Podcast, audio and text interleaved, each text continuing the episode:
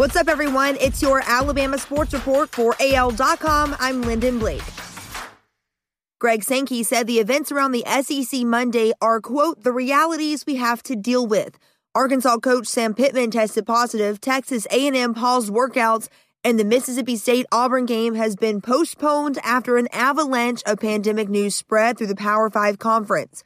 Those are the realities we have dealt with, the SEC commissioner told the Paul Finebaum show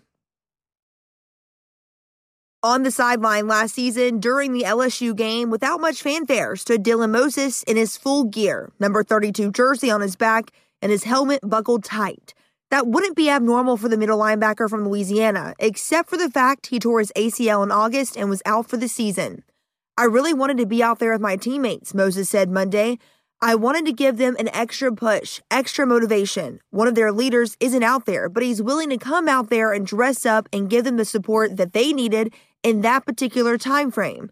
It definitely meant a lot to me.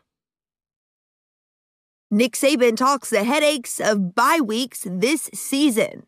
Look, our players have been here for a long time and they've been working out for a long time, and I really didn't want them to go anywhere and leave their bubble, Saban said Monday.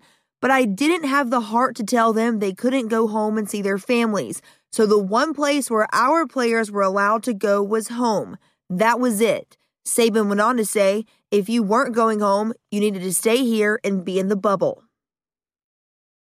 Jerry Jeudy and Cam Sims experienced different levels of individual accomplishment at Alabama, and that meant the wide receivers had dissimilar entries into the NFL.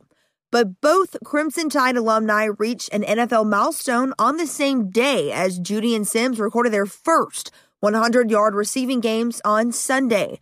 Jeudy caught seven passes for 125 yards and one touchdown in the Denver Broncos' 34 27 loss to the Falcons.